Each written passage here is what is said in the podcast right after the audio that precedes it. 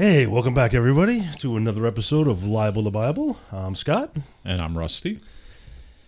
And, uh, yeah, so uh, previously on...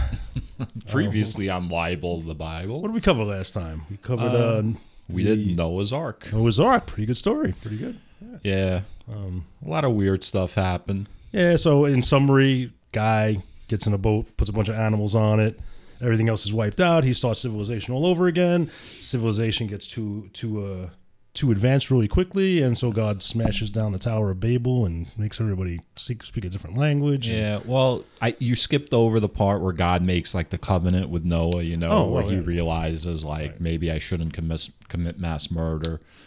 And so God tells Noah that, you know, to remind myself not to commit mass murder, I'm going to put a rainbow in the sky. So right. when you see a rainbow in the sky, don't worry. That's just me reminding myself not to kill every living thing on the planet again. Right, right. So it's a learning experience. So God's probably a better God in this episode than he was maybe in the last episode. Yes. You would, you would hope. You would hope. So it's like a little sticker, you know, when a child does something right, like they get, they get a, a sticker. So like the rainbow's like God's sticker. Congratulations, you didn't kill anyone this week or everyone this maybe, week. Maybe we could put like a chart up, like how many stars he gets. Like we can maybe try and track his progress. Or maybe like a kill list, like who God has like killed so far. Has like God killed more kill people count. Than, our, than than Rambo has in one of the, in that one movie? That, that oh, happened. God killed everyone. But how much was everyone back then? You know, we don't even know, right? We I mean, it was, it was it seemed like a lot of people. He killed giants. He killed every. Every living creature. He created everything. He didn't kill Abel, though. Um. So, yeah. So, we did uh, Noah's Ark last time. And uh, what are we doing today? We are doing Genesis twelve, which is the uh, the, the story of Abram. So, Genesis twelve through nine, to be specific. twelve through nineteen. I'm sorry, twelve through nineteen. Correct. Yeah. Um, Abram. Uh, do you want to get into it? Do you want to tell me about your week, Scott? I know you're dying to tell me about what a great week you've had. Hey, well, no, it's not a great week, but uh, uh, at noontime today, it passed the halfway point in the month, which means I'm halfway through my dry January. All right, this is probably- I, I didn't know that you were not drinking. Yeah, yeah. Um, is there a reason? Yeah, you know, borderline alcoholism will cause you to wake up. I mean, you're uh, quite functional. Um, yeah, yeah, basically I'm functional, but um, yeah, it was just time to take a break. And uh, with uh, COVID running rampant, it was a good chance, you know, good opportunity to stay home and and uh, dry just, out, dry out, dry out, dry and out. Stay away from the virus for a little I while. See. And so, did you find yourself more productive during this drying out period? No, not really. yeah, I, I gotta say, not to be an enabler. Yeah. But I think you should have a drink right now. What? The, the shaking stops after You're a, a little funnier with a drink or two, yeah, aren't you? Yeah, yeah. You know who wasn't a drinker, Scott? Apparently this man named Abram. Yeah, not to jump ahead. Either was his nephew. So, yeah, Abram, um, again, he's a new character. We haven't heard from him before. Yeah, and he starts in Genesis twelve, and um, the section that he's introduced is called The Call of Abram. Mm-hmm. And Abram is living in uh, modern-day Turkey. And um, um, you know that because you researched it, right? There's no... Yes. So in the Bible, Abram is in a place called Haran. Should I have this resistance to research? Or maybe I should Google stuff when I come across it. Because while I was reading, I was like wondering in real life, where are these places? And, or should I use you for that? That's what like, I've noticed you... in the first, like... few episodes is every time like I go like off like what's in the book, mm-hmm. you get very upset by that, as if like I'm as if I'm watching the end of a movie that we're both supposed to go to, and so I'm yeah. experiencing something you're not. But so for example, Haran, it's interesting to know the historical context where Haran is. That's fine. I don't think I, I don't think I got upset. I don't think I get upset when you Google terms and, and locations. I think when you read three chapters ahead in the Bible and start revealing, you know, spoilers, that's well, different. But again, I, I mean, if I'm revealing any spoilers, I apologize. Um, but this it's a journey we're taking. It's like one man. of those. It's like if you haven't seen The Godfather by now, I'm sorry, but. He's going to wake up with a horse's but, head but, in his well, bed. We started this off both saying that we neither one of us had read this thing. But I have to read ahead a, a, a little, little bit. bit. A little bit, okay. All so right. This is what I do. I read ahead a little so bit. And, when- and I come to it with a certain amount of like prior knowledge about, you know, certain stories in the Bible. I can't. I can't pretend I don't know certain things. Yeah, all right. So anyway, God says to Abram, new guy, um, go forth from your home and into the land that I'll show you. And, I, and he leads him to uh, to uh, Canaan. He's going to make a great nation of you, he says. And you're going to be blessed. And people that bless you will be blessed as well. People who curse you will be cursed as well. So at uh, seventy-five years old, him and his wife... bounce out they of Haran. Take off. The first thing that Abram does when... Oh, I'm sorry. They take his nephew, too. And what's his nephew's name? Uh, Lot. Lot. Lot. Abram leaves with his wife, Sarai. Sarai. That's nice. And they take, like, their household staff, right? Is that, like, what, is that what we're calling them? Lot and his staff. And their possessions. Right. What did the Bible call them? Cool. Who? The people that went with Abram and Sarai. I think it was slaves, right? Like, I don't know if they were all slaves, but yeah, maybe they it were. It seems like a lot of them were slaves. Yeah, that's weird. So they go and they head south, Canaan. They go to Canaan. Through um, Shechem, and they hang out by the Oak of Moreh, and they end up in Canaan. Yeah, yeah make a left at that, you know, yeah. the Oak of uh, Moreh and... Uh, hmm. So Canaan is what is today modern-day Israel. So you figure... I'm sorry, did, did that say that in the Bible, or you just researched that? I'm sorry, sorry, we did that already. Go ahead. Yeah, we we, we did yeah. that skit. We yeah. covered it. So um, Canaan is what's today modern-day Israel, and they arrive, and upon arriving, Abram builds an altar to God. Yes. Okay. So God told them to go here, right? He did. He specifically instructed him to go to Canaan. Yes. And he said, to your offspring, I will give this land. So I guess you know, this is, okay. he's settling this place, basically. So after Abram does this, mm-hmm. do you remember what happens once they arrive and he builds an altar to God? A famine strikes?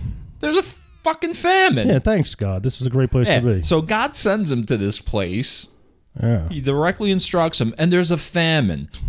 So, um, as a result of the famine, they have to go to Egypt. Egypt, which is a, a real place. Yeah, now, a totally real place then, with totally real, like, civilization and rulers. Um, and the Pharaoh, you know, there's a real Pharaoh, and Abram is extremely nervous. Yeah. Why is he so nervous? Because his wife's apparently beautiful, uh, Sarai is beautiful, and he says when we show up and they find out you're, you're this beautiful woman's my wife, they're gonna kill me and take you. Yeah, yeah. So you're talking about this this civilization yeah. in Egypt, yeah, yeah. it's uh, on the up and up. Yeah. So this is the thing that I've been noticing, mm. like as as I read Genesis twelve through nineteen, this is really the first time that we're seeing sort of a normal civilization, right? So, like, we had Adam and Eve. That's not a real civilization. Mm-hmm. Uh, then we have Noah living, like, in a land of giants. God wipes everything out. You know, he kills everything. And then, you know, it doesn't really go into detail about what civilization is like until we get to the Tower of Babel. Mm-hmm. Or Babel, I'm sorry, the Tower of Babel. Um, but it doesn't really go, like, it... It gives you a hint into the fact that we're becoming advanced, mm-hmm. but it doesn't really tell you anything about the the values of civilizations, right? Whereas, as I read Genesis twelve through nineteen, and the casual way with which certain things were spoken about, as if, like, this was a totally normal thing to do, made me really mm. think about how fucked up society was back then. So because Abram is so deathly afraid of being killed, right? So that the Pharaoh can take his wife, what does he do? He says, pretend you're my sister. Yeah. Yeah. So so they do. They go, they get to the guard, they get to the front door. They say, is that your wife? No, no, no, it's my sister. Here you go. and, and Pharaoh takes the, takes takes his wife. Yeah, I mean, the Pharaoh's like, hey, she's not attached. They're not married. Everything's cool. Like, you know, she's hot. Yeah. I'm the Pharaoh. Yeah, can, can, can I can I rewind to, like, a previous episode? Because you just mentioned the giants again. I was just thinking while I was sitting here, maybe the giants weren't what we... What I, in my mind when we did the episode, I thought they were like like like, like you know uh, cartoon giants, like, you know, the the, the Do Re Mi giants, mm-hmm. but maybe they were just, like, above average height people. like basketball team maybe or something? They could have been. I think so. There's a lot of different books that were written that weren't included in the Old Testament, right? So like, how do you know about them? Because I did my research again. Are these books freely available to people? Or? Yeah, yeah. Huh. So like uh, one of them, a famous one, is called the Book of Enoch.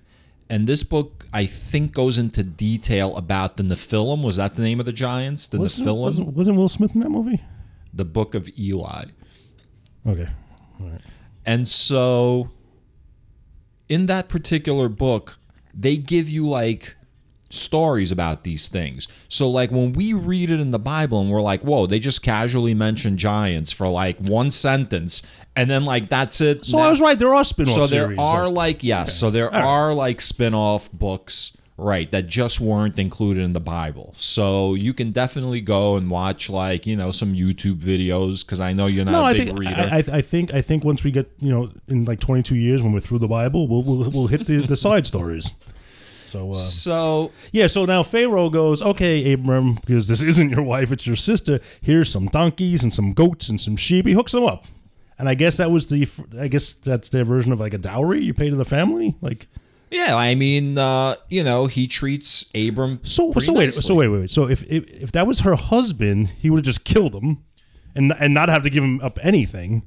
Well, we don't even know that because the, Abram just assumed that the Pharaoh was going to kill him to take his woman. I don't know like why oh, he had that shit. assumption. That could have just some biased shit that like, he, like you know people were talking he shit about the Egyptians. Could have been like racist or, against like Egyptians. Who yeah. knows, right? Yeah. So you think one of the guards said, yeah, because they never said one of the guards said, "Well, good thing that's not your wife, because we'd have to kill you," right? So that never happened. So maybe, maybe, yeah, maybe his fear was unfounded. So he gets like all this cool stuff from the yeah, Pharaoh. Good shit. Yeah. And then what happens? God gets pissed off. We, we you, you mentioned the Pharaoh. Yeah. Where I read it as Pharaoh. Pharaoh. So now I'm wondering, uh, was he a pharaoh, or was that his name, and all leaders after him were called the Pharaoh? So is this a name or a title? I don't know. I would guess it's a title. I would think pharaoh means in ancient Egyptian, you know, ruler or leader or king or monarch, whatever. Oh, unless he's the first king. The translation would be. He was the first king. Nobody I mean, it's there. very possible. Like, if his name was Rusty, like, the Rusty would be like a title after that. Sure, it's so very right. possible. Yeah, so I mean, so. maybe we can do a whole separate episode on the etymology of, like, every single name and character in the Bible. Or you can just research it on your own and, like, try and drop these oh, knowledge. So, like, you know, like, so like, everything, you know everything else that I research is, yeah, like, research a whole to-do, but to. this is what I should have known to research. Yeah, so God says he's not happy with Pharaoh's behavior, and he um he curses the land or gives him a plague. Or no, yeah, he he gives him a plague. Like, I don't know what the plague is. Like, I don't know if he gives him the herpes or right, like coronavirus. Like, who knows? It's COVID negative three thousand twelve. So he gives the Pharaoh and like his quote unquote house the plague. Yeah. yeah. And for some reason, the Pharaoh immediately knows it's because of Sarai and Abram. Well, maybe his everyday life has been so routine. It's the only deviation from his routine, so it had to be that. Uh, process of elimination. Right, right, he got together right. like with his cabinet, and they were like, where could this have come from? So right away, the Pharaoh kills both Sarai and Abram, right? No. Oh, no. He kicks them out. oh, he kicks them out. But he definitely takes like all those things that he gave to Abram, right? He takes no, them back. He took it all with him. So wait a second. So Abram was so deathly afraid when they entered Egypt that this guy was going to kill him to steal his wife. Now that he has cause to actually kill him for lying to him and then bringing a plague upon his house, he just releases him. He, he, well, yeah, because, well, maybe Abram's fear was unfounded, or maybe it wasn't. But, yeah, maybe Pharaoh was tough, but then God got involved on Abram's side. So the Pharaoh knew, oh, cut my think, losses, let this go. Uh, Obviously, this guy is rolling with the big man. Sure. Okay. It's like parking in Suge Knight's okay. parking spot. You just don't do it. Right. It's like a little guy stepping up to somebody in a bar and, like, his big friend is behind him. Right, right, right, yeah. All right, so, I mean, so they all leave. So Abram, Sarai, all his new slaves, all his like domesticated animals, right? Yeah. Like it's a massive caravan. They're allowed to leave with all their possessions. Yeah. So they get they get back they go back to where they came from. And that gets us to Genesis thirteen, which is Abram and Lot separate. Uh, yeah, because apparently with um all the stuff they've got, all the people they've got, they the land isn't big enough for the two of them. And there's like some conflicts between Abram's people and Lot's people. Yeah, that's the thing. For some reason, like Lot's people aren't getting along with Abram's people. Which is weird. I mean... I mean, they have land in all directions. Yeah, yeah. So what? Like these cows are grazing over here. Yeah, and I, there, there's no indication as to what the nature of the conflict is. Um, I mean, somebody was talking shit about somebody, yeah. and, and and you know what? You know, some some of the slaves they acquired were probably Egyptians. Now they didn't like these guys from the north coming in, and yeah, who who the hell knows what it is? And uh, they don't really go into detail about That's it. That's what it is. Regional differences, yeah, probably. Right, yeah, it is over nothing. All right, like so. Italians and Irish working on like railroads, constantly like butting heads with one another. Yeah, I guess. I mean, I I, I didn't see any of that firsthand in this uh, story, but um, I'm sorry, I I did some research into American history. But, right. You know. Right. I know how much you hate that. Uh, Abram says to Lot, uh, yeah, our people aren't getting along. The land's big enough for both of us. You want to go left, I'll go right. You want to go right, I'll go left, which is pretty cool. He's diplomatic. Him and his nephew were cool, unlike the last nephew we heard about that got enslaved. So yeah, uh, Lot sets off, decides to go east, and he uh, claims the, the plains of Jordan. You know, and he goes as far as a city uh, called Sodom. Sodom. The Bible describes Sodom at the point that Lot arrives as the people being wicked, great sinners against the Lord. Okay, all right. But now God says uh, it's either Abram or Lot, like uh, all these lands will be yours. Like so, uh, as much as the dust of the I earth highlighted or- this part because what God says right now, listen, I have empathy for God. I know I make fun of God a lot, but this is one of those situations where I've been there myself. You get a little high. You know, you get a little whatever, and you have a thought, and it's a good thought, mm. but sometimes in the process of that thought leaving your head and coming out through your mouth, something gets messed up, uh, and yes. the words get messed up. You do that often, yes. I do that a lot. I have, believe me, I have a lot of great thoughts. Yeah. Mm. So. God says something he thinks is completely profound. Yeah. But is totally unintelligible. Yeah, break that down because all right. I think I skipped right over that because I was like, whatever. So God says, raise your eyes now and look from the place where you are, northward and southward and eastward and westward. For all the land that you see, I will give to you and to your offspring forever. Then he says, I will make your offspring like the dust of the earth, so that if one can count the dust of the earth, your offspring also can be counted. So I'm assuming what he's saying is there's a lot of grains in the dust of the earth. And so as many grains as there are, that is how many people will come right. from yeah, you. Yeah, I don't understand the dust analogy. Dust is grimy, and it and it's not like it's not dust like is sand. Not grimy. Dust is like just... a better analogy would have been sand or stars, which he later he does. Stars. He actually later says that, like look up in the sky, and you know, because God is always like making promises, not keeping the promises, but always reminding people about like you know Why? what, what promise hasn't he kept? I mean, he promised he not did. to commit mass murder, and he has not. Yes. Since. All right. So, um, all right. So he's basically going to have a lot of people, and he's saying this it's, land belongs to you. It's just, I don't know. Maybe I'm reading too much into it, or maybe I'm looking to nitpick God.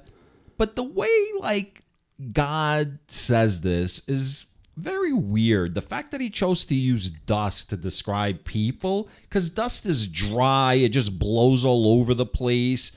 I don't know. I, I feel like a better substance could have been used or a better right, way fine, to like yeah, it was, it was, tell Abraham that, you know, you are going to produce all of these people who will. And when he when I first read the dust thing, I thought he was going to like smite everybody and turn everybody to dust and burn them or it's, something. It's just clunky language. So, okay, so Lot now sets off. Lot is in Sodom. God mm-hmm. promises Abram that one day you will be the father of a great nation of peoples, right, right? Right? Like all over the place, as as far as the eye can see. Right, yes. Okay. And that gets us to Genesis fourteen. Yeah. Which is Lot's captivity and rescue.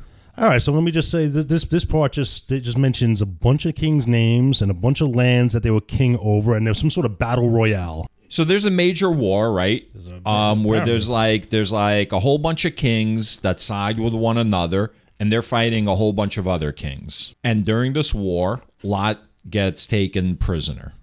Yeah, I think um uh. The kings of Sodom and the king of Gomorrah fled. They're conquered, they, right? Their their kingdoms are conquered, yeah. And then whoever is still remaining in that kingdom, yeah, they took all the shit. Yeah, they they get turned into slaves. Uh, the victors take them. Hey, did you happen to look up the word bitumen? I think on whatever uh, social media we end up using, whatever website, I think I want to have a, like a glossary with a vocabulary words. All right, maybe we can reserve that for the patrons. Who are these patrons you speak of? Oh. They'll be there. So Lot is captured, and um, Abram winds up finding out about it because... Yeah, yeah, somebody escaped. Someone's someone and escaped. And this is the first time I see the word. The escapee goes to Abram the Hebrew. What exactly is a Hebrew? I mean, I hear the words all the time. Is is, is that a language? Is that a per- type of person? Is that Jewish? I'm sorry, but what is uh, what's the issue? No, I'm just curious. Like the escapee escapes, runs and tells uh, Abram the Hebrew that Lot's been captured okay. and all this shit's happened. And uh, what are we gonna do about this? So you're wondering, like, I'm just um, wondering what, what what a Hebrew is. Like, why is Abram now the Hebrew? Right. Like, where's the word Hebrew coming yeah. from? Like, all of a sudden, out of nowhere, out like of nowhere. You just introduce like a term, like we're supposed. And it's to, almost like a title, like Abram, we're supposed the to know. Hebrew. Right. Right. Well, I mean, again, remember, like it was written many years after the quote-unquote events of Abram's life, right? So okay, right, from right, the point so. of view of, like, whoever was writing it, like, for his audience, like, those people would probably know what a Hebrew is. Okay, fine. That's fine. Um, so he finds out, Abram does, Abram the Hebrew, he finds out that Lot has been captured. Mm-hmm. Do you remember the original war? There were like five kings against four kings. I would think like that; those were substantial-sized armies. Again, I I hope there's a spinoff on this because it sounds like there should have been like a whole like, yeah. novel, you know, about this war. Yeah, like city-states going to right. battle against each like other. Lord of the Rings kind of. All right, Game so, of Thrones. So kind of stuff. Abram finds out what's happening. Yeah, what's he do? He gets three hundred eighteen people. Okay, so a little more than three hundred people. Yeah, yeah. And what do they do? I don't. Apparently, Abram is now a military leader, and, and he's got these three hundred eighteen former, I mean, slaves and household workers are now an army, I guess. Um, so he's gonna go back and uh, go get everything. He's gonna go, yeah, yeah, and he does. Yeah. Like uh, no fuss, no muss. Um, it says he like splits up his army. Yes, yes, he splits them in two, and he takes the he takes them out. Yeah. And uh, he recovers Lot, right? He does. Uh, he frees Sodom and Gomorrah. See, I didn't, I wasn't sure of that. That's what that was. Okay, so they liberated I mean, the cities. Like, it seems like occupied. it seems like they they liberated. That, right. Okay, that makes a little more sense to me now, though. That right, because that leads into when Abram is blessed by this guy. I, I don't even know how to pronounce his name, Melchizedek. You know, you know what? Uh, and and shame on me, being being an American, a uh, you know a, a white American with a simple one syllable name like Scott. I look at names like this sometimes, and I'm like, oh, his name's Miz. And like I don't even give him the respect or the yeah. time to read his name, and that's that's not right. I should really. I mean, you should take forward. a look at the name. It yeah. is, you know, like yeah. Yeah. vowels are in the right places. It's just weird. Yeah. Like I don't know how to pronounce it. Melchizedek, Melchizedek. That's the thing. I don't know how to pronounce the C H or the Z. Maybe the Z's pronounced like. It's not even. I, dude, I didn't even try. And listen, if I mispronounce it, that's fine. At yeah. least I tried. I didn't even try. And, yeah. you know, shame on me. So do we forward. even figure out who this guy is? No, he's some sort of priest. He's the king of Salem. So he's a king of Salem, right? Yeah, so he's But with- what makes that confusing is because right before he's introduced, some nameless guy is introduced who's only like the king of Sodom. He right, doesn't get a right. name. Yeah, weird. Yeah, so like... The, and this, well, this Mazikala guy... and I said going forward, he's going to be referred to as Melchizedek until uh-huh. further notice. Um, he's the priest of God Most High, so he's uh he's he's the king, and I guess like the holy leader. I mean, yeah. separation of church and state never occurred. And he he blesses Abram. Yes. However, the king of Sodom, right? Abram gives him a tithe. He gives him a tenth of what he has. Right. Or did he give him a tenth of what he conquered? See, I, again, I, I I felt like he was he was trying to give him a tenth of. I wrote a tenth of everything. So I, I think it is of everything, because I think he gave back everything he conquered, because he said something like, I don't want to be in debt to you, or I don't want you walking around saying that you made me rich. So whatever he conquered, he's, he gave back. Sodom said, no, no, no, take the people, but leave me the goods or something? Yes. And then Abram's like, no, I don't want to take anything. Right, because I don't want to be like in your debt. Right, but then then what is then why are you only giving him a tenth of everything? What's where's the other nine tenths going? Well, I think the tenth is what he had before. So in other words, if he left Egypt with X amount of like goats, Um, he's going to give a tenth of those to the king of Sodom. Okay, fine. It was it was it was confusing. It was confusing. Yeah, th- that section was definitely confusing, because a lot happened in like three verses. I mean, it's kind of it's the end scene of um, the Lord of the Rings trilogy, where it's like they all show up to honor the hobbits. You know, like the whole kingdom turns out. Is that that out, great scene when they say you, you kneel ba- but no? Yeah, but, you oh, you bow to no one, you kneel to no one, right? So like yeah. this is. This is Abram's, like, you kneel to no one moment, right?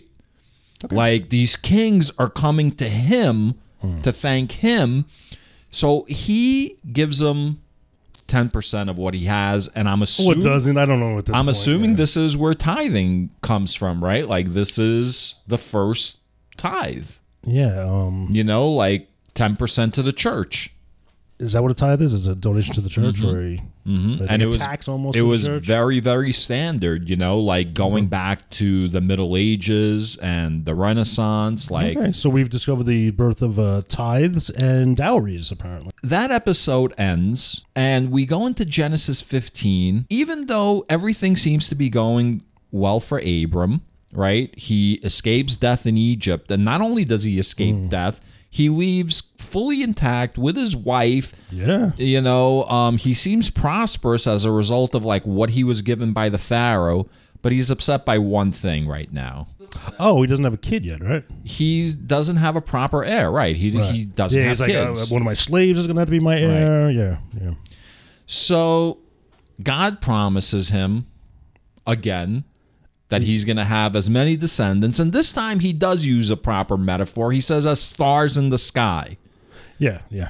I mean, that's lovelier than, like, fucking dust. You know what I mean? Like, it's almost like your metaphor. Descendants will be like this shit dust that's, like, strewn across this land. I don't know about you being the metaphor, please, man. I don't know about, you know, it's a better metaphor. Nah, nah, nah. It, the, the authors could have...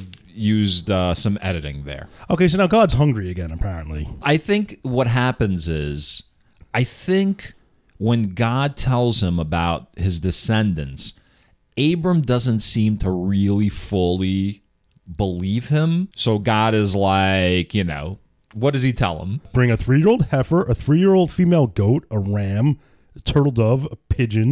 Yeah, well, three-year-olds for some reason. Yeah, I, again, he's very, very specific about...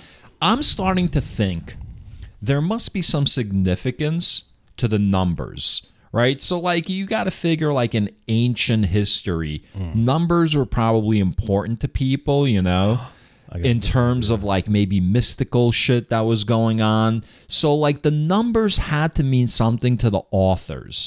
Is it actually possible that um the the specificity of the ingredients that he wants is... because it's like a witch's brew, like spells and stuff that... He, Maybe like alchemy. Alchemy, yeah. Whatever he needs to do, he needs these reagents to actually make it work. I mean, now that you bring it up, it, it makes a lot of sense. Like, he's very specific about these ingredients, like very hmm. specific. Yeah, yeah. So then Abram brings it to him, and he cuts them in half again, except for the turtle dove and the pigeon. He cuts all the others in half. You know what it is? Maybe God is preparing for the twelve days of Christmas. You know, on the third day of Christmas, my true love gave to me, you know, three three-year-old heifers. A turtle dove is mentioned in that song, right? I mean, there's a lot of different shit in here. And I kept saying, no, it's a partridge in a pear tree, not a turtle dove. But yeah. They do mention turtle doves right. in that song. So he doesn't cut the birds in half for some reason. No. All right. No. Some uh, predators are trying to get the uh, carry-on, and uh, and he shoos them away. Mm-hmm. Um Like he's guarding the meat, right? Because yeah, God doesn't meat. show up. Like God asked for this feast. God's not around. He's got it all laid out. It's ready to go. So how long does this go on for? Like, I mean, he falls asleep. So Abram no, no, falls no. into a deep, deep sleep. Yeah, a deep sleep. And the last time we had a deep sleep, like ribs got removed. Like I'm not. It's like cringe when I saw the deep sleep. I was like, oh, here we go. All well, right. something's gonna be removed. Something worse than a rib is going to well, be removed. Well, not yet, not yet. We're not there yet, but yeah. So he sees he sees God, right, in his, in his sleep, in his dreams, or a vision, and uh, God mentions to him that uh, your offspring shall be aliens in a land not theirs, and be slaves for four hundred years. Afterwards, they will be rich, and God will bring judgment on the nation that they were oppressed in. Interesting. So now Abram's got to wait four hundred years to see his people thrive? This is being written in the future relative to Abram's time, mm-hmm. right? Obviously, the Old Testament was written about events that had occurred long before right, it, prophecy, it was being yeah. written. And um, what he's describing is he's describing, this is a description of the Egyptian enslavement of the Israelites, hmm. and then the eventual plagues that are going to occur to the Egyptians, uh, the exodus of the Jews, and them establishing a homeland um, in uh, what is now considered Israel. In today's illus- wait, wait, Israel. Where was Canaan? Canaan wasn't Israel? Canaan is Israel. But that already happened. He already said this is all going to be yours. Yes. Oh, but he did say...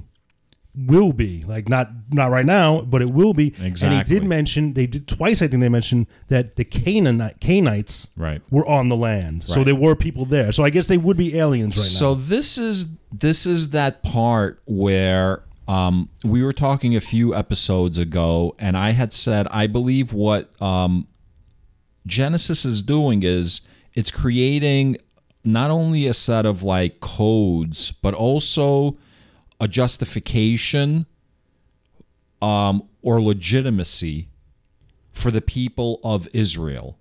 And so this is that first part that really like shows you God tells Abram, you will be in your people will be enslaved for X amount of years. You know what I mean? So this is being written with foresight of what's going to occur. Hmm. What happened in Egypt. So it's like a historical revision to say God told Abram that this is exactly what's going to happen to our people. So people who were reading the Old Testament at the time that it was written, uh, it allows them to legitimize where they are living in Israel and saying, God has given us this land. This is our land. Events unfolded just as God told Abram they would. I, you know what? I wish you hadn't told me that yet, because I now I, I you know I cast doubt on I cast doubt on. My, well, what's the, the doubt? Testament. It seems like your is your mind blown. Yeah, yeah or, no, it's just yeah a bit yeah because now ex- the expectations subverted. I, I was I was reading this as if the events hadn't happened yet, not that somebody in the future was going to write about the events and then twist them into the narrative they needed to explain their lot in life. Well, the thing is, the events didn't happen. This is a fiction that's written by someone to justify the state that is presently occurring at the time that it was written. I hate this. Oh, it sucks. Why? Because they could have written anything to describe anything that was going on and to justify anything that was going on or explain to the But they couldn't people. because they had to stick to their history. So their history was four hundred years of slavery in Egypt and then the wandering through the desert and then eventually arriving, you know, yeah. in the land that they began to occupy. So it's like written with twenty twenty hindsight. Of course, God told Abram exactly what was going to happen because the guy who wrote it knew exactly what was going to happen, See, and he fitted into the plot. I, w- I was reading this as like a newspaper article, not as a uh, you know historical talking head yeah, version. I of mean, yeah. right. But I'm looking at it very much through the lens of like history. I, and I'm going to still go forward like we're taking this seriously.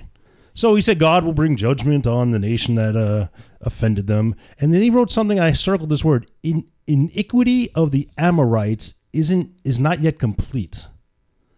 The Amorites. Yeah. I don't know what iniquity means. Yeah, I didn't look that word up either. All Maybe. Right, we'll, uh, we'll, we'll come back to that. That'll be in the vocabulary okay. list.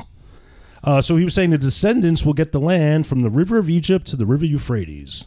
Yeah, so God makes this covenant, and he tells them again that, you know, your people will rule everything. And that gets us to Genesis sixteen, the birth of Ishmael. Because Abram doesn't have any kids, as a dutiful wife, Sarai only has one choice. What does she tell him? Go into my slave girl. Yeah. Go H- into her. Hagar. Yeah, she's horrible. He has to, not that he doesn't have to, but he's, I'm sure he's more than happy to. Um, Go into Hagar. He went to the bar that night. He's like, yo, you don't even want to know what my wife proposed to me. What, the hot Egyptian one? Yeah. Whoa, nice. I mean, she's exotic. This is one of the parts I was telling you about earlier where, as I'm reading it, it gives me an insight into how people thought about morals and values during this time period. Mm. So when this was written, it was probably a very standard thing, right? For, like, husbands to sleep with their slaves. Yeah, but I don't know. I, I find it doubtful that most of that was with the, the wife's consent or blessing, like this was. They're going to do what they want because they're the men, they're the rules, the right. roost, and whatever. They're going to do what they want, and the women just have to eat it. Historically speaking, hunter-gatherers, mm-hmm. and even up to the point where humans first settled, men typically had more than one wife. So she tells him, go sleep with Hagar, because I can't have kids. Right, which is uh, which, which is big of her. He went into Hagar, mm-hmm. and she conceived. Yeah. And when she saw that she had conceived, she looked with contempt on her mistress, her mistress being Sarai. Sarai. So she's pregnant, and she is very resentful of the fact that she's pregnant. I don't know what she thought was going to happen. Um, see, when I saw it, looked at Sarai with contempt, I don't know if I I almost felt like she wasn't resentful of the pregnancy. She was almost, she felt like she was better than Sarai. That's the impression I got. Like she like looked down on her, like, ugh, I did what you couldn't do. Oh, I, I mean, see. There's there's nothing in this that tells me you're right or I'm right or somebody else is right. Well, um, that's th- just the feeling I got at first. I like, think the next line. Mm, yeah, I mean, that's a good point. I don't know. For some reason, I had the impress the impression that she was upset no. that she's pregnant, but now that you've mentioned that, you might be absolutely right. Sarai. So Sarai says to Abram, says to Abram, may the wrong done to me be on you. I gave my slave girl to your embrace, mm-hmm. and when she saw that she had conceived, she looked on me with contempt. May the Lord judge between you and me. Hmm. And then Abram says to Sarai, your slave girl is in your power. Do as her, do to her as you please. Then Sarai dealt harshly with her, and she ran away from her. So you might be absolutely right. It's very possible that Hagar is now resentful of Sarai because she's saying, I can give Abram what you cannot, which is an heir. Uh, maybe I deserve to be his wife and not you. I think it's a power move. Right. And so Sarai recognizes this. I yeah. know she's the O G wife. She's yeah. been around for like yeah. eighty, ninety years at this point. Who mm-hmm. knows how long. And uh, she deals with her harshly. I don't know what that means. Like I'm assuming there was maybe some physical yeah, punishment involved, right? And so Hagar runs away. Yeah, then the story gets weird. Okay. All right, so now... I, I like weird. Yeah, she's hanging out by like some river or stream, and a new type of character shows up. An angel. An angel of the Lord comes down and says to to Hagar, "Where do you come from? Where do you go?" God, I Joe. Um, and he tells her to name her son Ishmael. Ishmael, yes, right. yes. Now, at this point... And, yeah. by the way, he tells him that this kid's going to be a total asshole, basically. Yeah, but well, he, he does say, return and submit to Sarai. Like, know your place. Okay, yes, that's right. Back. I'm sorry, yes. He yeah. says, go back. You're going to give birth. And I'll multiply your offspring. Right. Now, does that mean her offspring is going to have multiple offspring, or she's going to have more offspring? I think that... Sort of like Abram, that, you know, she will start a, a line of her own as well. Yeah, so go back, submit, and your son Ishmael, he says, he's going to be a wild ass of a man. Yeah, a wild ass of a man. I mean, literally, he, he's going to be an asshole. Yeah, yeah, yeah, yeah. Not literally, but, you know. Yeah, he's going to be at odds with all his kin. Yeah. He's, he's an ass. Like everyone's going to want to fight him. He's going to want to fight everyone. Do, do you feel like a personal connection to this character? I feel a little bit of a kinship. I mean, a little bit. I'm starting to think maybe he's not the asshole. Maybe everyone else everyone is the asshole. Is the asshole. That's, yeah, sure. that's what I think. All right. So now, strangely enough, now, did I read this right? Hagar names the angel? El Roy or El Ra? Yeah. I, what, what was so that? So I tried to I tried to figure that out a little bit. But you know what? Ultimately, I didn't really give a fuck. Yeah, but they, I did because they mentioned like the spot where it happened. Yeah, they they named it like a thing after the angel, like yeah. it was a fountain after the yeah, yeah whatever. Yeah. yeah, so Abraham is now. Uh, ooh, I mean, Abram. Ooh, Abram. Sorry, is sixty-eight, and he named his son Ishmael. I'm sorry, he's eighty-six. Did I did I transpose these numbers? Yeah, he's eighty-six. Six, oh. Where's my pen? So when Abram is eighty-six, Ishmael's born. And this is where things... See, you said, like, the part with the angel and Hagar is crazy. To me, this next part is the, the crazy part. Okay? I'm sorry, what forms do angels take? Did she see him as a man? Because angels pop up again. Okay. In, in the They're going to pop up again, okay. like, in the next section. So I don't know. Like, and how, how do they know that they're angels? Because the angels aren't introducing themselves as messengers of yeah, God. Do they come down, like, from the sky? Like, you I think, like, you just know, like, like if an angel it? appears, yeah, like, you feel You'll know that it it's like, it. yeah. yeah. All right. All right. So All right. that's a continuity that we've uh, wrapped up. So you feel the angel. So Genesis seventeen... Uh, starts next the sign or begins. Of the covenant. It's the sign of the covenant. God is always making covenants. Yeah. What's the What's the definition of covenant? A covenant's like an agreement, it's like a bond, like a pact, an agreement. agreement. Yeah. yeah. Okay. A contract. All right. Abram is ninety-nine. Ninety-nine. Ninety-nine. So his son Ishmael is thirteen, and God decides he's going to do some name changing for some reason. Yeah. And he says, you are now going to be known as Abraham. Yeah, I wonder where he came up with that name. Abram. You're no longer Abram. You're now Abraham. It's like, wow, how original, God. Does, does it have anything to do with the There's ham? a significance. I think Abraham, in like old whatever language they were using, mm-hmm. might mean something like the beginning of a line or like the, the beginning of okay. a house of people, like something like that. Okay. You know what I mean? So he changes his name to Abraham. It's very convenient that his name was Abram to begin with. You know, which is very close to the meaning of the birth of a lineage or the beginning of a lineage. Wait a minute. Do you, don't you think that definition was probably applied to the name after this happened? Yes, I think all of this was applied after this happened. No, I'm saying, but you're saying God conveniently named him Abram, which the definition of Abram is the beginning of a line, I'm but that saying, definition didn't come till later. Well, we applied that definition after the fact. Right. I'm saying that I don't think Abram really existed, and I don't think Abraham really existed. Keep it going. Keep it moving. And I'm not too sure that God really Keep exists. Keep it moving. So, Abra- Abram is ninety-nine, and he's now Abraham.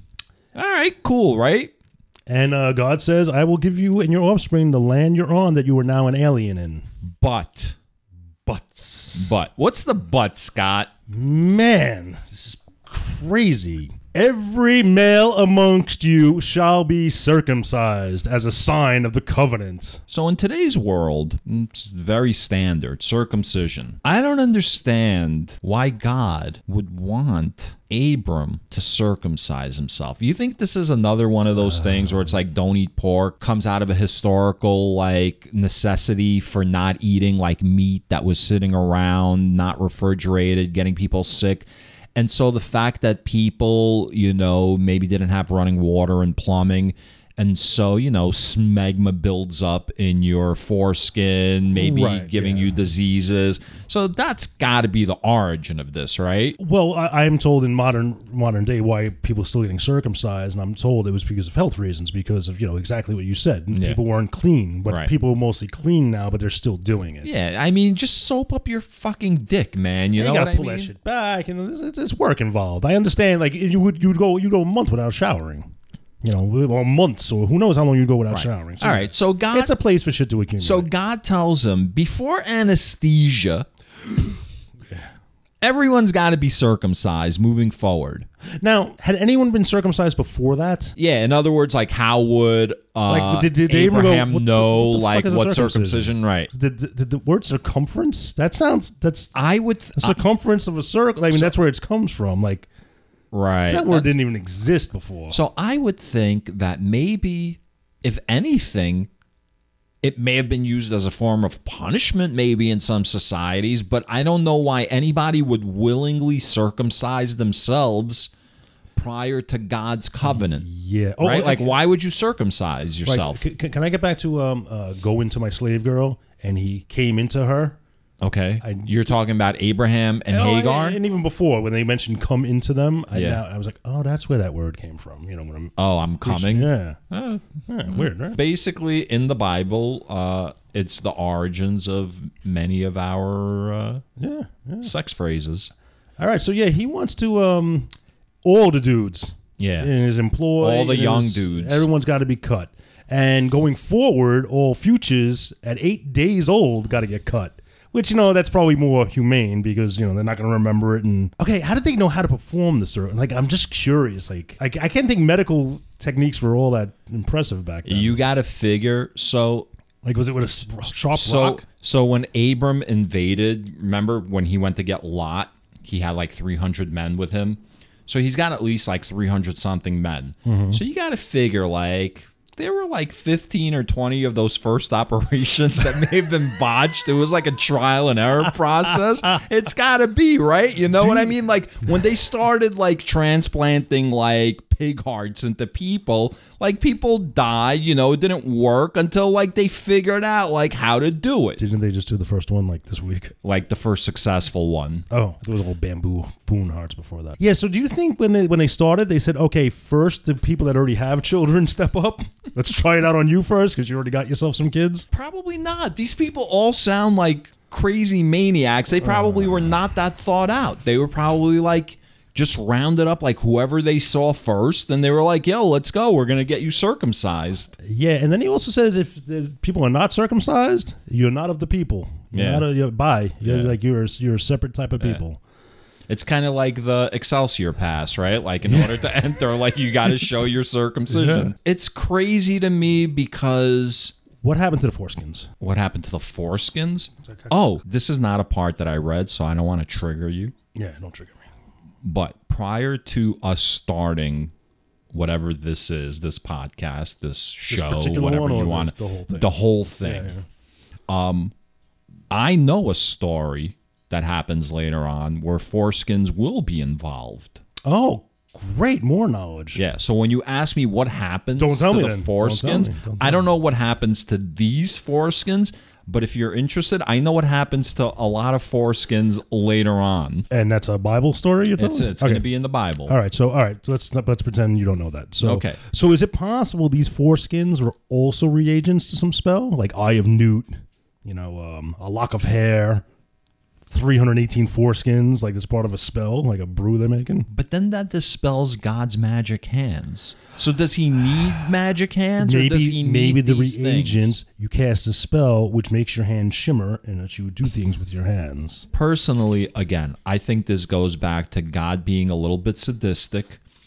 God's promised not to mass murder people, right? Mm. But he never promised not to have people like chop off their own foreskins. Yeah, with sharp I never, rocks. you know, I never promised that I wouldn't force you to like yeah. cut off your own, yeah. you know, yeah. organs. yeah. All right. So all men who want to be in the grace of God in exchange for a prosperous future for the people mm-hmm. have to be circumcised. Uh, then he goes to Sarai mm-hmm. and he she's cha- ninety now. She's ninety, and he changes her, her name to Sarah. To Sarah. And what does he tell her?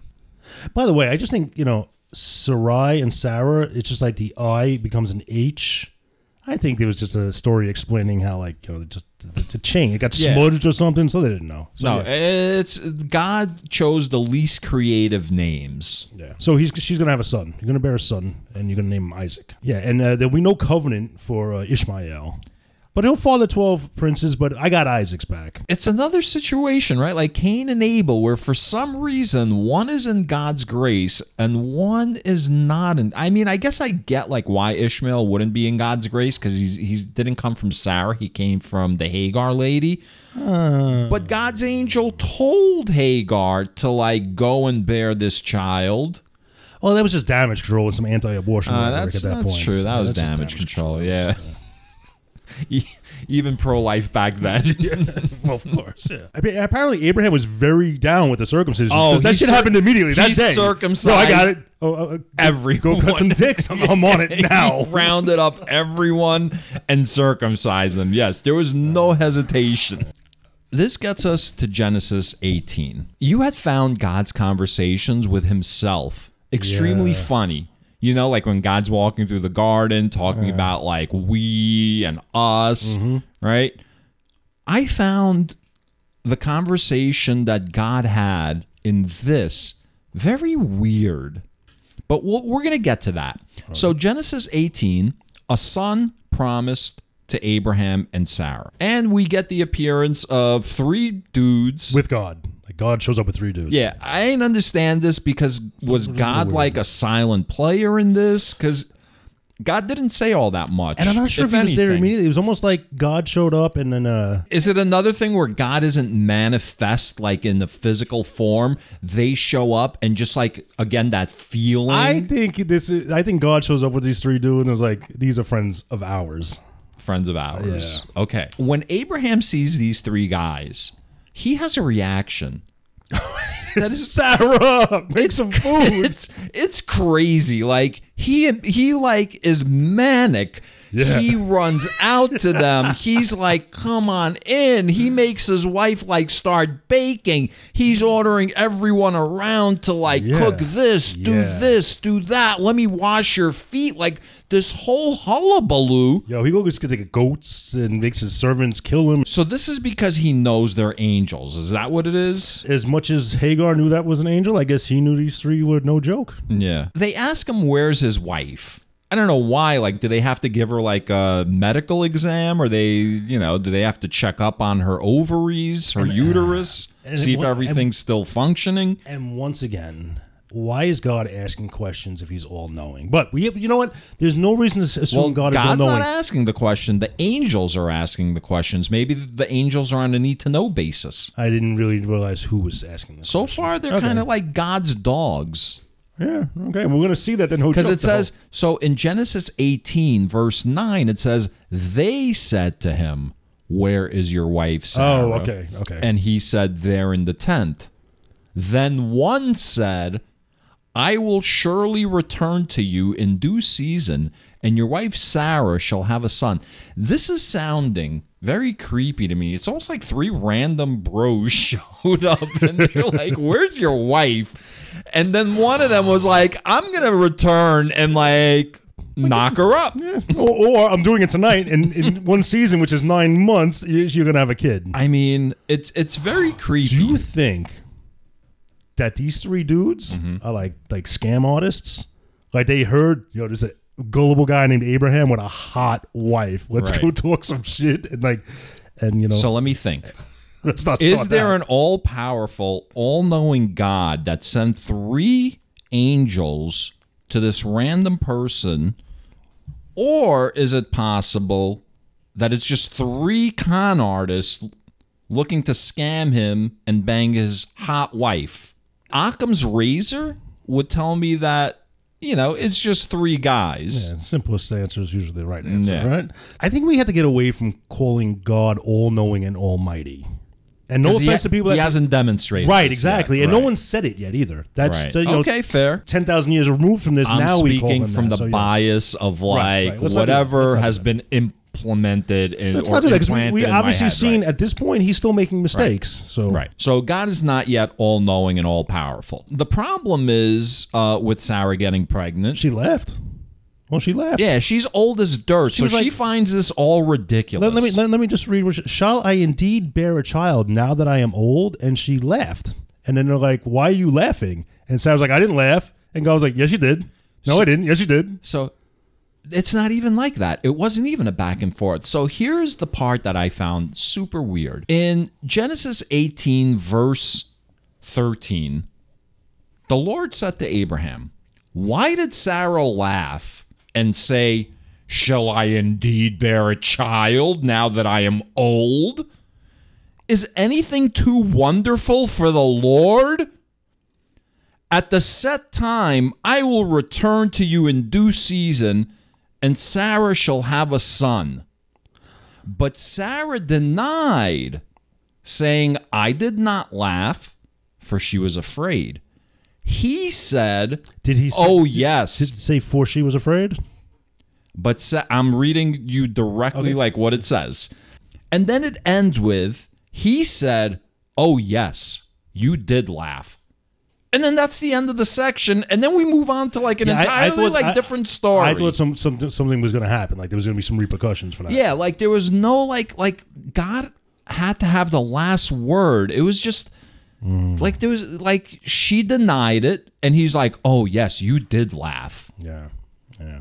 But like, there's no true. Like that would have been a good end of episode, like a mid-season episode, like not at the end of the season finale. Right. Like, that, like what is the conversation yeah, going to be when they week. pick yeah. up? Right. Ooh. No, none of that happened. Mm. Um, we go right to the next section of Genesis eighteen, which is the judgment pronounced on Sodom. Okay, so.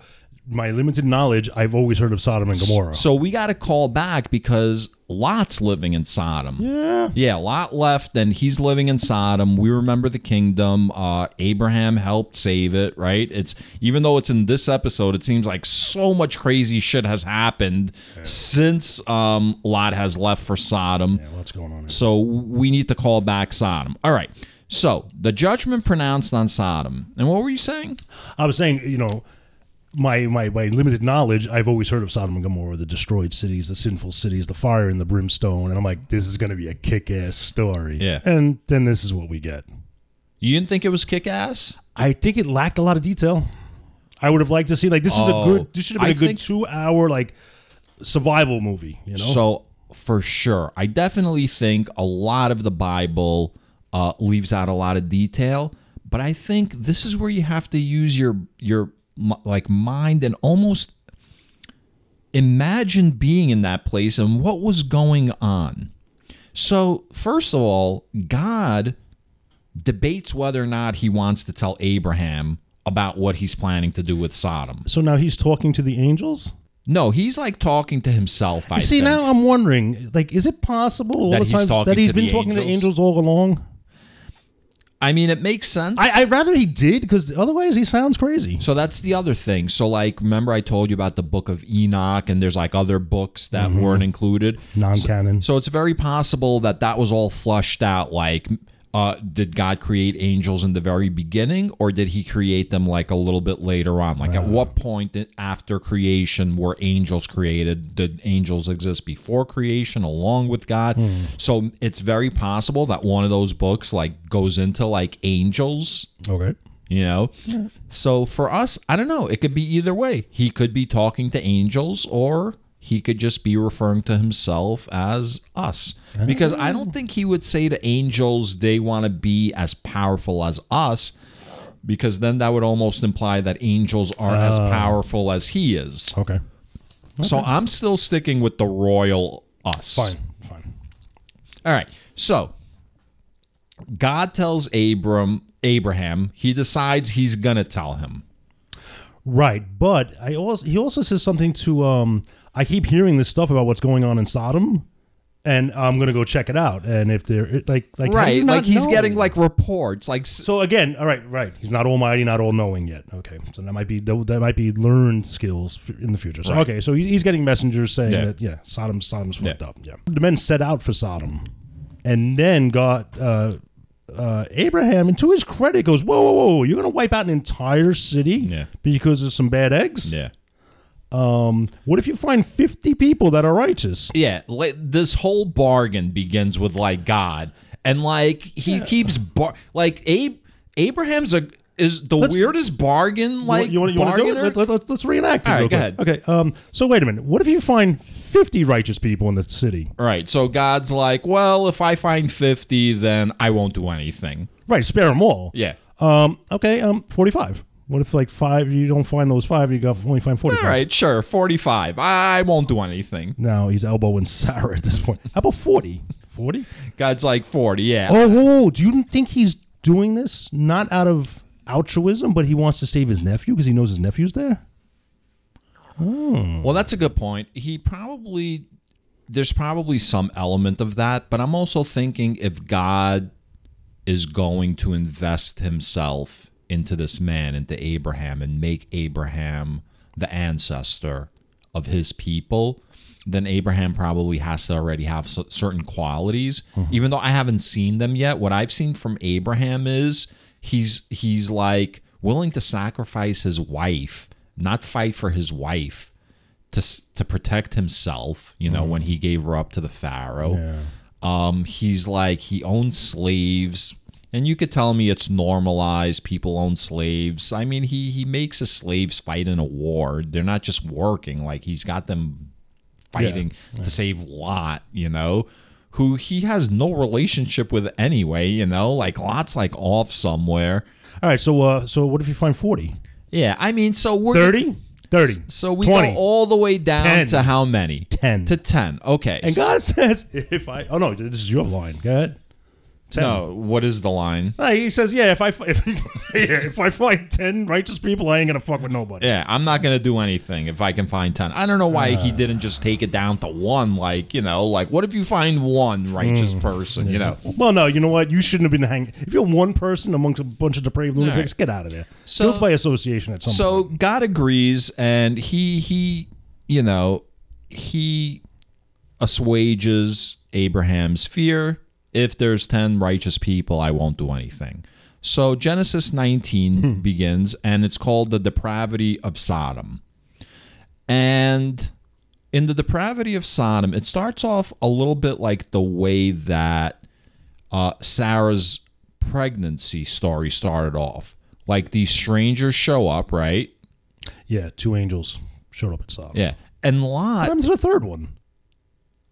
I don't know. Maybe the third one's who's giving God like all the information, because God doesn't I'm know. I'm pretty sure they the three men set out for. Uh, you know, maybe I'm wrong, but I thought all three. Did he went. go? Maybe he went to Gomorrah, or she, or oh, it. Oh yeah, or maybe or the, they. Maybe he's running a distraction. He's running interference or something. So, Lot's like, you cannot sleep in the town square, man. Yeah, they like will sleep in the town square. Shit is crazy. Oh, I didn't even think about that. Yo, this He's is the like, yo, man, you want to be in my house. Yeah, all right. Right? Yeah, I didn't think about that. And yet. Even then, like, all right, so they go in.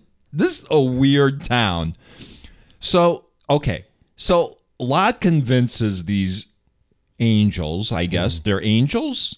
Yeah. They specifically said to, to so angels. He convinces these in man, angels in man form. Do not sleep in the town square. Yeah. Come inside my house. Yeah. And what happens? A fucking lynch mob shows a up. A mob shows up, surrounds the house like pitchforks. Are they looking to rob these people?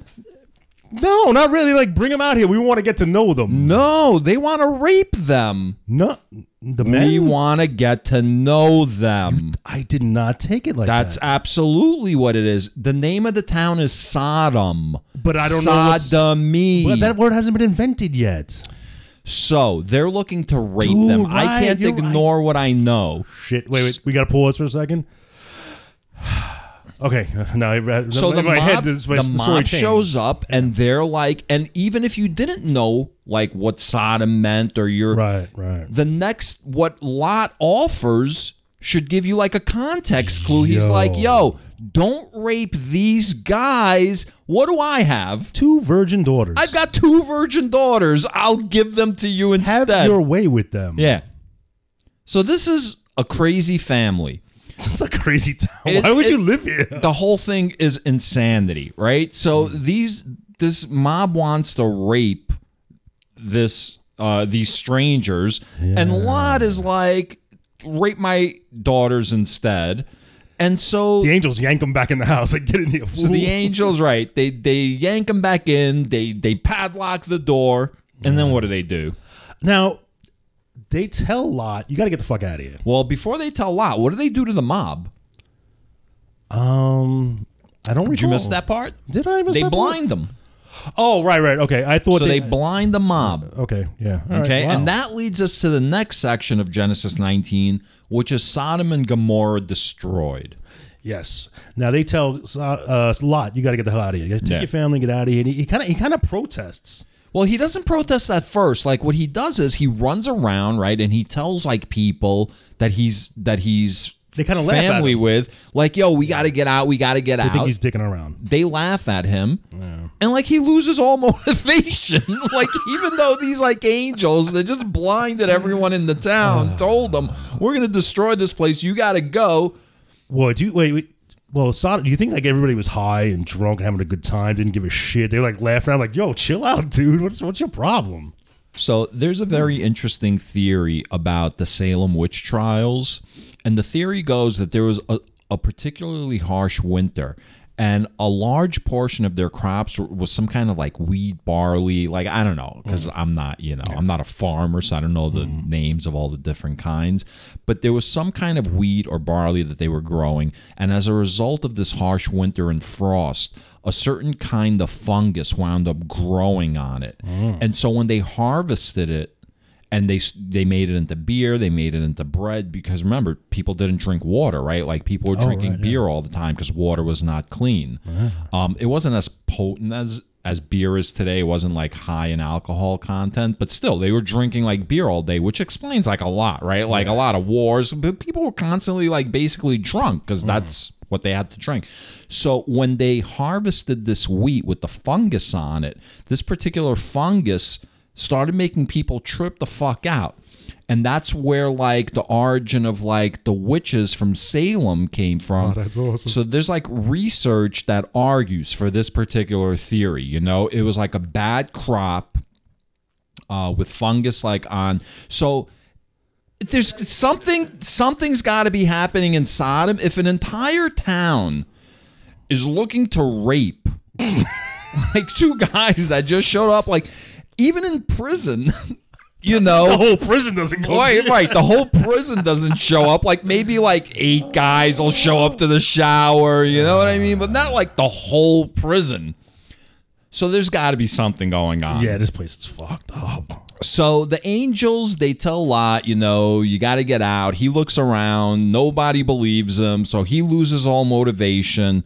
So eventually they force him out. Like they, they basically take they scoop him. him up yeah, they scoop him and, and his family teleport up. Teleport him outside the city. Like yeah. a big hand kind of thing. You got to go. No, I think like, no, I think it's more like a bouncer throwing someone out. See, I got the impression that they were literally scooped up like by magic and like put outside the city. The big hands. Yeah, they were scooped like, yeah, up by God's big something, hands. Yeah, well, they're they're, so? they're they're medium-sized angel hands. All right. So, and then, and then, and then however Lot still it happened, argues. He, they're like, go over there, yeah. get the fuck out of here. He goes, well, that city over there, I kind of know it. It's pretty cool. Can I just go over to that city? Yeah. And they're like, all right, fine, go to that city. Right. But don't look back. Right. Well, because they told him go somewhere, and he was like, well, I'm afraid that if I show up there, like, they're going to kill me. I don't know why. I was going to be consumed. I thought it was uh, the place they wanted him to go to wasn't going to be far enough away from whatever destroy. I, I, who cares? So he, he finds a city that he wants to go to, and they're like, all right, cool. Uh, yeah. Go. We'll give you a head start because we don't want you to get fucked up, right? Yeah. So they set off for this town, and God rains fire and sulfur on Sodom and Gomorrah, mm. which we that, didn't get to. We didn't get to Gomorrah. What was going on in Gomorrah? Yeah, I, I kind of think it's like Minneapolis and Saint Paul. They're just twin cities. You think cities. They're twin cities? Yeah, they had to be. It's yeah. possible. Yeah. It's possible. So God is doing his thing. He's raining fire and sulfur on Sodom and Gomorrah. But it's not genocide. Right. It's, it's not genocide because pockets. It's only right. It's, right. it's right. Um, but Lot's wife, uh, this is the part I don't understand. Lot's wife looks back and becomes a pillar of salt. Mm-hmm. What would call, uh, why? Well, she was warned not to. They were warned not to look back. Okay. Why? why, why can't you eat the fruit? I don't know. Is it like just God like doesn't want people to look at him murdering and killing? Like the Blair Witch Project, he made the kids like stare into the corner because he didn't want the eyes on him when he murdered the other kids. Yeah, it's like, right, like he he wants the, the fetishes like no one's watching. You know, yeah. Or maybe it's kind of like if I do something oh. terrible but no one knows and I'm the only one that knows. Is it possible because they, they're aware of the covenant he had with Noah that I wasn't going to wipe people out again, and he's kind of going back on that to a small degree. He doesn't want them to be witness. I mean, to there's got to be a being, certain, you know. Yeah, there's a level of shame, right? Maybe. Like he's ashamed yeah. of what he's doing. I mean, maybe. I so like I it's a weird test. That's a weird right. test. Like, don't turn around. I'm sure biblical scholars would be able to explain to Did us explain exactly that? Why. Um, but I so she turns into a pillar of salt, and of all the things that we've discussed, mm. I think we're gonna get to the craziest part now. After Abraham goes and looks at the, the city's burning, he's like, damn. I'm, pretty, I'm pretty sure that's in there. Yeah, so I guess Abraham was probably like, I guess God didn't find ten worthy men in this town. So that gets us to the last part of Genesis nineteen. I'll, and I'll let you get into the last part. Let me say the second to last part. Sure. So, so uh, Lot and his family go to this place, yeah. and he feels unsafe. Yeah. So he says, you know what? I'm going to move me and my daughters to some fucking cave. Just hole up in a cave. Yeah, why doesn't he? First of all, this is the city that he negotiated to go to. Yeah. Right. Um, but he didn't feel safe in this new city. Oh, maybe it was like Han Solo going to Bespin because he got thought, you know, his boy Lando was there, and Lando already made a deal with the Empire, so there was no Is good Bespin the Sky City? Yeah, the one. Man, you go deep. That's oh. sigh, snoodle. But whatever. So yeah. So he. So you think he went? It's possible because remember, remember during those wars when Lot was captured, eventually he was freed. But maybe while he was captured, he made some enemies. Mm, you sure. know, maybe these towns that he's afraid to go to. Maybe you know some of his captors might be there. Or listen, I'm just gonna tell him this. He should have just stuck it out because what's about to happen to yeah. him. So I mean, so okay, so he's afraid. So he goes to live in a cave. Yep. With his daughters, his virgin daughters, who, by the We're way... We're assuming they're still virgins. Fair, yes. We don't know how much time he spent, like, in the city before yeah, he was yeah. afraid, you know, and moved into a cave. So the daughters that he was willing to throw to the mob to be raped, mm-hmm. he's living with them in a cave now. And, Scott, please, tell us what winds up happening. Okay, so now the two daughters... I guess they don't have a date on Saturday night.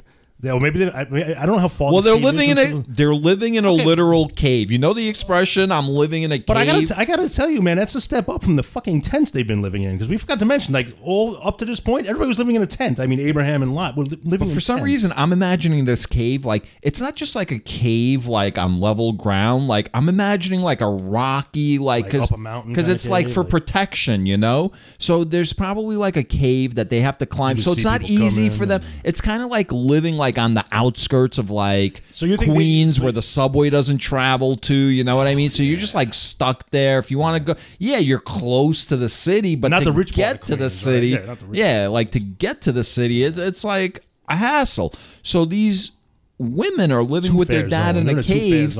They are now of a sexual age. Okay. And so they're completely isolated, we're going to assume, right? Yes. So they say, I, I, I think they're drinking. They, they, maybe they're not, but mm-hmm. one of them, the, the, the firstborn says to the secondborn, it goes, uh, yeah, we're not getting any. There's no yeah. man on, on earth. Yeah. That's going to hit this. So I don't remember exactly what the conversation was like. I know that one of them gets Lot drunk. No, no, no, no, no. She says to the other she one, says at let's first, get Lot drunk. Okay, and so by, she by, makes by way, a plan. Let's get Daddy drunk. They get him really drunk and he passes out. Yeah. And then... No, no, no, well, maybe he passes out. I'm pretty sure he passed out. Okay. I think he passes out and then... Because, you know, the men always, you know, it's always justified why, you know, so whoever wrote the Bible is mm. making amends for the man. He's like, mm. it wasn't his fault. Right, right. Right. It was her fault. Yeah. It was the woman's um, fault. Yeah. So she rapes him while he's sleeping. Yeah. Uh, inc- incestuous rape. Then the next night, the same thing happens where they get him drunk. And the second sister does the same thing. She incestuously rapes him. Yeah. yeah. And then it turns out that they're both, lo and behold, pregnant. Yeah, they get knocked they conceive. Up. And that is what leads to, what's the what's the title of that particular section? It's know. called The Shameful Origin of yes. Moab and Ammon. So apparently the the children that they give birth to will eventually move away. And the names of the two towns, I looked it up. I did my research. Um, these are places in Jordan. So they're going to move eventually like to Jordan. He sets up the Moabites, Moabites, and his name was Ben-Ami, but he forms the Ammonites. Yeah. But his name was not... I know. Uh, that was weird. Maybe maybe I should start paying attention more to like those no. kinds of details. No, maybe you shouldn't. But everything is so fantastical so far. Just along the lines of like the entire town comes to rape these dudes. I can understand one daughter being crazy, saying, you know, we should do get dad drunk and have him knock us up. Right. The other daughter had to go along with this. Right. That's a better idea than let's just skip out when he goes to get him drunk and right. go out and party. Right. Like, why Why not do that? I mean, maybe it's a day's journey. It's, I don't know. Well, you got to figure there might not be a moral code yet. Like, has God told anyone not to sleep with their siblings or family yet? Dude, I'm going to say... No, I haven't seen that written yet, but I'm going to assume he wasn't down with it because he's isolated in the cave by himself too. So he's probably getting pretty lonely, right. and he didn't come up with the idea to bang his daughters. Right. So maybe like you, that's just something you wouldn't do.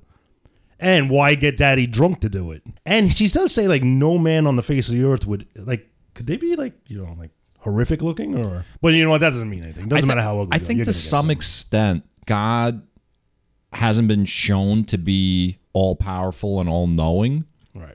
But it's very possible that this is exactly what his plan is because he tells Abram, right, when he's still Abram, mm. leave Turkey, or whatever the name of the place was then, mm-hmm. and go to Canaan, mm-hmm. right? He sends him there. There's famine. Abram has to go to Egypt. Then there's all that stuff in Egypt. Abram gets kicked out. He goes back to Canaan, right?